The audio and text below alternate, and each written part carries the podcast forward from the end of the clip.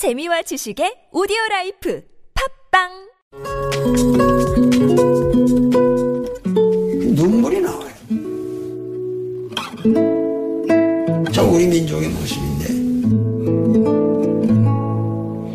나의 살던 고향이 네, 오늘 특별한 영화 한 편이 개봉을 했다고 합니다. 이 다큐멘터리 영화인데요. 나의 살던 고향은 이라는 제목의 영화입니다. 고구려와 발해의 흔적을 찾았었던 나는 이 도올 김용옥 선생님의 여정을 그린 영화인데요. 이 영화에는 우리의 잊혀진 역사에 대한 각성과 함께 이 도올 선생님이 바라보는 현재 대한민국에 대한 인식이 담겨 있다고 하는데요. 바로 그 주인공이죠. 이 도올 선생님 지금 바로 전화로 만나보겠습니다. 여보세요. 네, 아유, 우리 예. 안녕하세요, 선생님. 오래, 오랫동안 제가 아주 흠모했는데 감사, 반갑습니다. 예, 예, 안녕하세요. 오늘 개봉 첫날이었고 관객들과 직접 만나는 시간을 가진 걸로 알고 있는데요. 이 관객들의 반응은 어땠습니까, 선생님?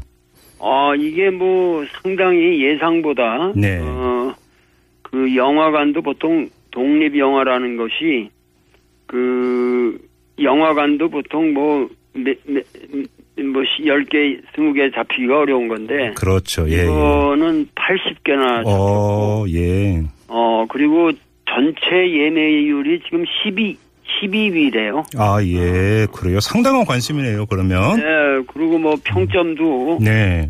10점 만점에 네이버 영화 평점이 음. 뭐 9.5가 나왔다 그러고. 아하.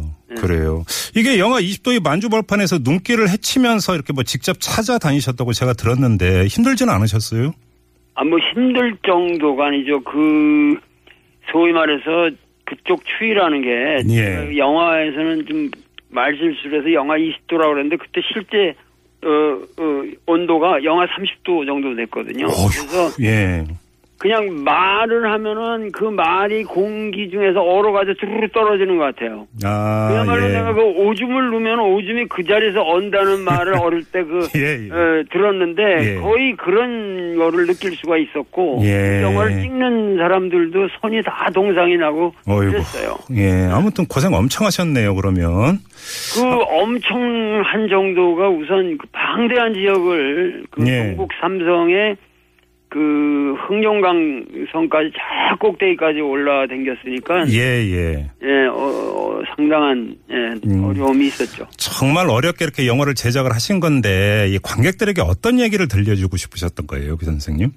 아, 이거는 뭔가 그 처음에 영화로 어, 만들려고 사실 찍은 건 아니었고 예. 제가 그 연변대학교에서 어 교수로 어 있으면서 석좌 교수로 불려가 가지고 거기서 어, 학점 강의를 하면서 예, 예. 어그 우연하게 그 저 북간도 지역까지 고구려 성이 주변에 널려 있다는 사실을 발견하고 네. 충격을 받아서 야 이거는 내가 여기 있을 동안에 이 기회에 한번 봐야겠다. 네. 그래서 그 보기 시작하면서 제자들이 선생님 혼자 보시지 말고 지들이 좀 따라갈 수 없겠습니까? 그래서 그래서 이제 음, 만들어진 영화인데 예. 그 영화를 통해서 내가 뭐 전하고 싶은 말이라는 것은 무엇보다도 우리 역사를 하나의 그 새롭게 바라봐야 되고 그것이 인식이 전환이 이루어져야 되고 그 인식의 전환이 오늘날 우리가 당면하고 있는 많은 이 정치적 문제라든가 사회적 문제와 밀접히 관련돼 있다는 것을 예. 새롭게 각성시키고 싶었던 영화죠. 어, 지금 그 선생님께서 인식의 전환을 강조를 하셨는데 이 네네. 지도를 거꾸로 보자 이런 말씀을 하신 것도 바로 그런 맥락인가요? 이게 역사라는 것은 항상 그 자기 관점에서 바라보는 세계인데 네네.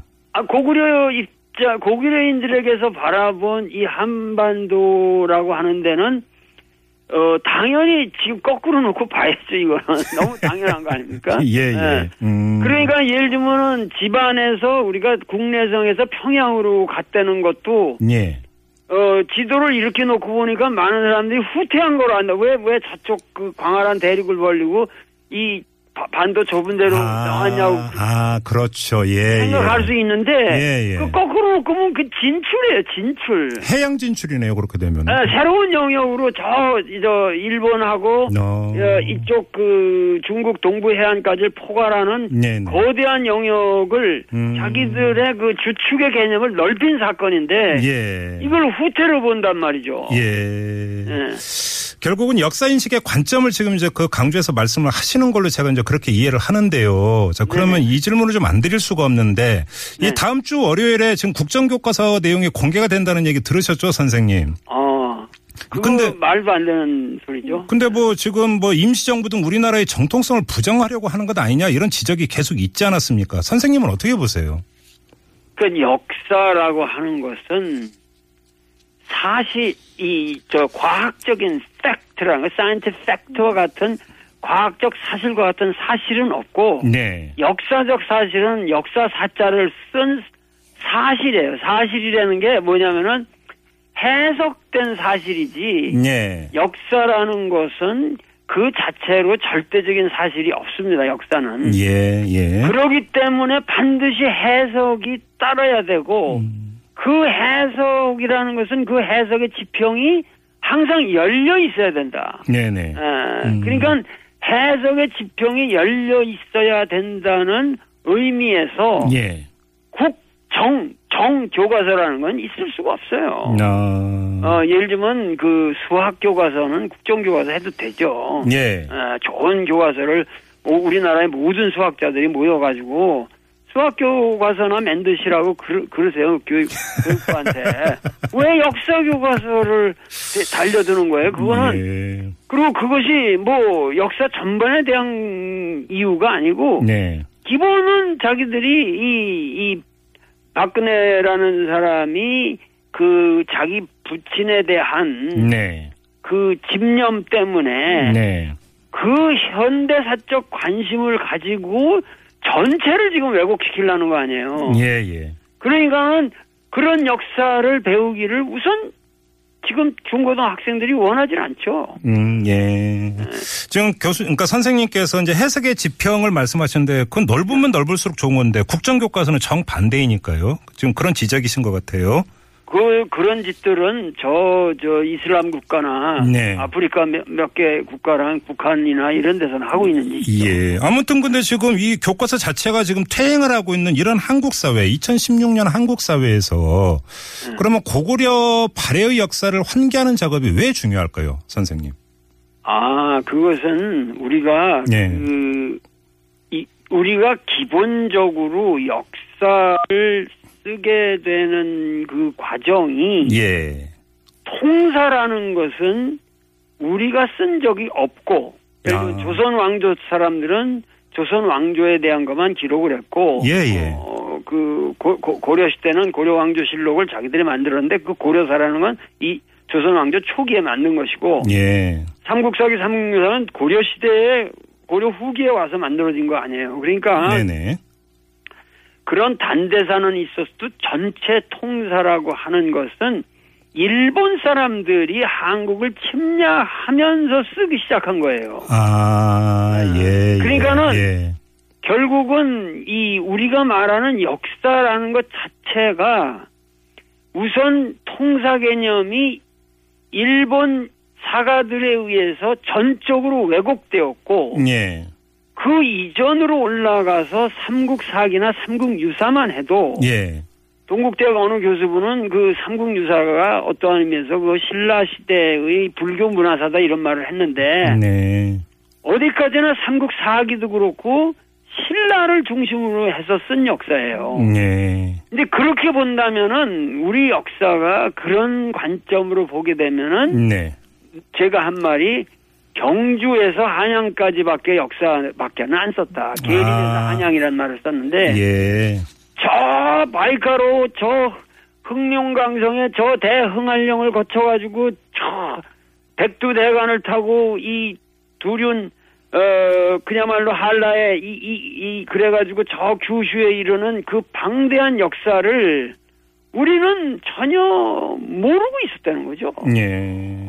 그런 의미에서 당연히 지금 음, 그 역사의 인식을 바꿈으로써 그 광활한 대륙으로 우리 젊은이들의 기백을 펼쳐줘야겠다. 아하. 예. 음, 예, 예. 그것이 단순히 우리가 영토의 문제가 아니라고요. 예, 이게 예. 에, 지금 뭐 그 그 고토를 우리가 회복하다 이런 바보스러운 얘기를 하면 안 되죠. 음. 중국 어, 땅이고 그건 그, 그러나 인식의 영역을 넓히자. 예, 예. 아, 알겠습니다. 그러면 이 점을 한번 그 선생님께 여쭤볼게요. 지금 박근혜 정권 들어서 퇴행이라고 하는 두 글자가 참 그 사람들 입에서 많이 운이가 되는데 네. 선생님은 이 정권을 그러니까 한마디로 규정한다면 어떻게 규정하시겠어요?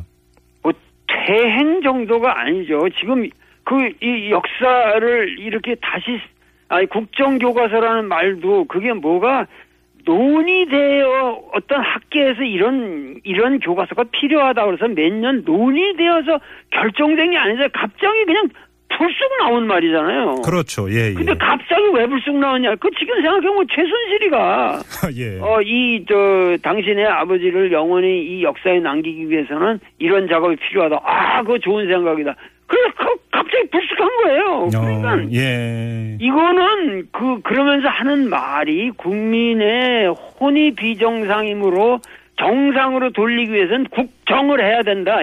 이런, 예. 예. 이런 얘기들이 전부가 최순실 무당도 안 되는 네. 무당도 안 되는 저열한 사기꾼의 네. 입에서 나온 것에 의해서 네. 그 프로젝트에서 국민 전체를 교육시키려고 한다. 아하. 이거는 우리가 목숨 걸고 막아야죠. 지금 선생님 말씀에 따르면 국정교과서의 발상 단계부터가 그 함량 미달이었다 이런 지적이시네요. 함량 미달일 뿐만 아니라 아주 근원적으로 사악한 거죠. 사악하다. 사악하죠. 예. 그 동기가. 그럼, 그럼 범위를 좀 넓혀서 요즘 이제 박근혜 최순실 게이트를 부르니까 저도 그렇게 부르겠습니다. 이 게이트의 근본 원인 어떻게 봐야 되는 걸까요, 선생님? 그러니까 지금 국정교과서나 지금 제 영화에서 다루고 있는 주제나 예. 이런 음, 문제가 그 파- 이 도래한 그 이런 문제가 우리 역사 속에서 생겨나게 된 그것이 뭐냐면 역사의 인과를 철저히 청산 안 하고 누적된 허위로 아. 모든 우리가 그걸 용인하고 살아왔다는데 문제가 예. 있는 거죠. 예를 들면 예. 조선 왕조의 문제는 사실 어, 이, 이 조선 왕조의 문제는 조선 왕조가 끝나면서 청산이 됐어야 되는데 네. 그거를 일제가 그 수용하면서 거기에 대한 청산이 없이 넘어왔고 네. 일제가 36년이 끝난 다음에 이, 이, 이 강압적인 이 시대에 모든 이 일제 강점기에 생겨난 문제들을 우리가 청산하고자 하는 노력이 아. 만민 특위였는데 그것도 무산이 되고 말았고 그렇죠. 예. 그리고 예를 들면 보도연맹 같은 걸 만들어서 그 처참하게 30만 명에 달하는 우리 위대한 성각자들을 다 죽인 사건에 대해서도 우리가 어, 전혀 청산하지를 않았고 예. 그런 식으로 누적되어 오면서 역사에서는 이 역사에서는 나쁜 짓을 얼마든지 해도 된다. 예를 들면 그 최순실이 어떻게 그렇게 그 과감한 이 국정을 논, 농단할 수 있는 발상을 할 수 있겠어요? 그것 예. 자체가 아. 이명박이가 워낙 그 크게 헤쳐오고 있기 때문에 그리고 예. 그것이 그냥 아무 문제 없었던 거죠. 아니 나라를 갖다가 네. 그 4대 강인이 뭐 준설 작업 하나 가지고 뭐 거기다 뭐 이상한 거 만들고 이런 거 가지고 30조를 말아먹는다. 그게 말이 됩니까? 그게 말이 되는 게 아니잖아요. 예, 예. 예. 음. 그러면 그런 것도 그냥 청산이 안 되고 넘어가니까. 예. 그러기 때문에 우리 이 최순실 게이트라고 하는 것은 두 개인의 지금 박근혜와 최순실 개인의 문제라기보다는 우리 역사를 지금 20세기 역사를 관통하는 구조적인 문제에 대해서. 우리 국민들 모두가 어린애까지 각성을 했다는 의미에서 예. 우리 역사가 그동안 1세기를 그 인내하고 참아오면서 그 각성의 단계가 엄청 높아졌고 네. 그러면서 비로소 희망의 싹이 보이기 시작한다 이렇게 생각을 해야죠. 지금 선생님 말씀에 따르면 단죄해야 될 때 단죄를 못하고 청산해야 될 때 청산을 못하니까 최순실 네. 같은 사람이 사실은 역사를 무서워하지 않으니까 저렇게 농담 벌인 거 아니냐. 그렇죠, 그렇죠. 아유 말씀 시원하게 하시네. 아, 저는 그냥 정리만 했을 뿐입니다, 선생님. 예, 예, 예. 자, 그러면 촛불 민심은 어떻게 평가하세요, 선생님? 그 촛불 민심이라고 하는 것도 예. 전두환 때 같은 거는 전두환 자체가 그 어떠한 대통령 직위에 앉아 있는 것 자체가 정당성이 없었잖아요. 예, 예, 예. 그러니까 그때는 전부가 이건 이 자리를 도둑질하는 놈이기 때문에 이 놈은 몰아내야 된다. 그러니까 문제는 간단했죠. 몰아내기만 하면 된다라는 것이 네. 항쟁이었어요. 예, 예, 예. 그런데 이 박근혜 경우는 우리가 찍어서 대통령으로 만들었잖아요. 네. 그러니까 모든 사람이 거기에 대한 사실은 어 자의식이 있는 거예요. 자기 반성이 있는 거죠. 아. 어떻게 해서 내가 이런 여자를 못 알아보고 네. CBS에서 제가 그 한 인터뷰로부터 저는 이 여자는 도저히 그 대통령이 돼서는 안 될 여자라고 내가 예언까지도 했는데 예, 예. 모든 사람들은 그런 걸 듣지 않았단 말이에요 그 당시. 나. 그러니까는 이 문제에 대해서는 국민들이 심각한 자기 반성을 하고 있다는 거죠. 아, 자성의 성격이 담겨 있다 이렇게 보시는 거군요. 담겨 있어요. 그래서 이 촛불 인, 민- 인심이라는 것은 네. 과거 어느 때와 같이 미봉책으로 넘어갈 수가 없습니다. 아. 예. 근본적인 변화가 와야 되는데 예, 예. 그 근본적인 변화는 네. 기본적으로 나는 세 가지로 요약된다고 생각합니다. 예. 근본적인 변화는 우선 경제 민주화가 이루어져야 됩니다. 아, 우리 사회 예, 예, 예. 양극화를 어, 발생시키고 있는 네. 그 재벌 권력은 해체돼야 합니다. 음흠. 어떤 방식으로? 예, 예. 둘째가 에, 남북 화해가 이루어져야 됩니다. 아. 남북의 이러한 이 이념적인 경색이 있, 있는 한 예. 우리는 우리 국민은 계속 당해요. 음흠. 북북으로 계속 속아요. 여태까지 이 지겨운 사기 사기 행각을 우리 국민이 참아온 거는 단 하나예요. 반공이라는 종교 때문에 당한 거예요. 예, 예. 반공 종교 때문에. 네. 그래서 그것이 이제는 더 이상 정치에 반공이 끼어들면 안 된다. 음흠. 어, 이거를 확실히 해야 되고 세 번째 풍요로운 농촌을 만들어야 됩니다. 아, 풍요로운 농촌이요? 그건 왜 네. 그렇습니까, 선생님? 이것이 바로 환경 문제라든가 지금 원전 문제라든가 모든 게 여기 함축돼 있는 말이에요. 예, 그러면 예. 우리 삶의 미래를 네. 기본을 기본 우리가 일상생활에 먹고 사는 것의 기본인 이 농촌을 지금 소외시켜 놓고 지금 아무것도 이 국가 지책으로 농촌을 무시하고 있다는 거예요. 근데 이 세 가지는 예. 하나로 인식이 돼야 돼요. 아. 그래야만 예. 요번 촛불 민심이 소기하는 바 역사의 사명을 달성할 수 있다. 그러면 선생님, 박근혜 대통령은 어떻게 해야 될까요? 아, 당장 하야죠. 지금 이, 이, 이 순간에 우리 이 라디오를 듣고 충격을 받으셔가지고 좀 내려오셔야지. 야.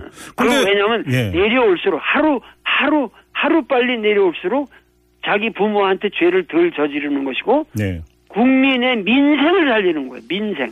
근데 지금 청와대에서 나오는 얘기는 하야 안 하니까 차라리 탄핵하라 이런 얘기가 좀 흘러나오고 있지 아, 않습니까? 그러니까 탄핵해야죠. 탄핵 할 수밖에 없죠. 아, 탄핵으로 탄핵을 자처하고 있는 거고 예. 탄핵은 분명히 성공합니다. 어, 성공합니까?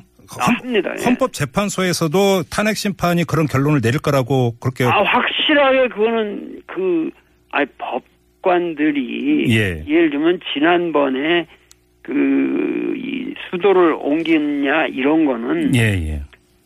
해석의 여지가 있잖아요. 찬반의 여지가 있고 예. 그러나 이거는 사회 불이 아니에요. 네. 아무리 꼴보수 대법관 수준이라 할지라도 네.